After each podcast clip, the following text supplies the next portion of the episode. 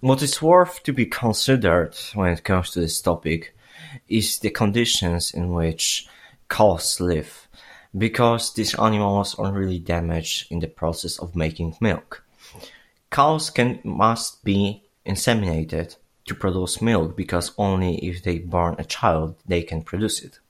Unfortunately, a milk industry doesn't have any benefits when it comes to raising a child on a cow. That's why the mother of uh, the mother cow is separated from her child shortly after being born.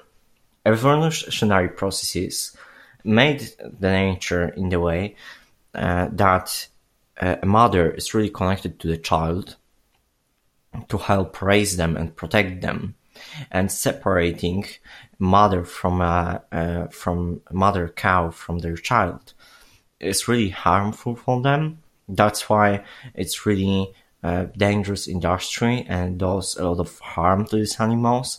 They often live their whole lives in cages. That's why it's really worth to consider mentioning again the environmental damage of milk.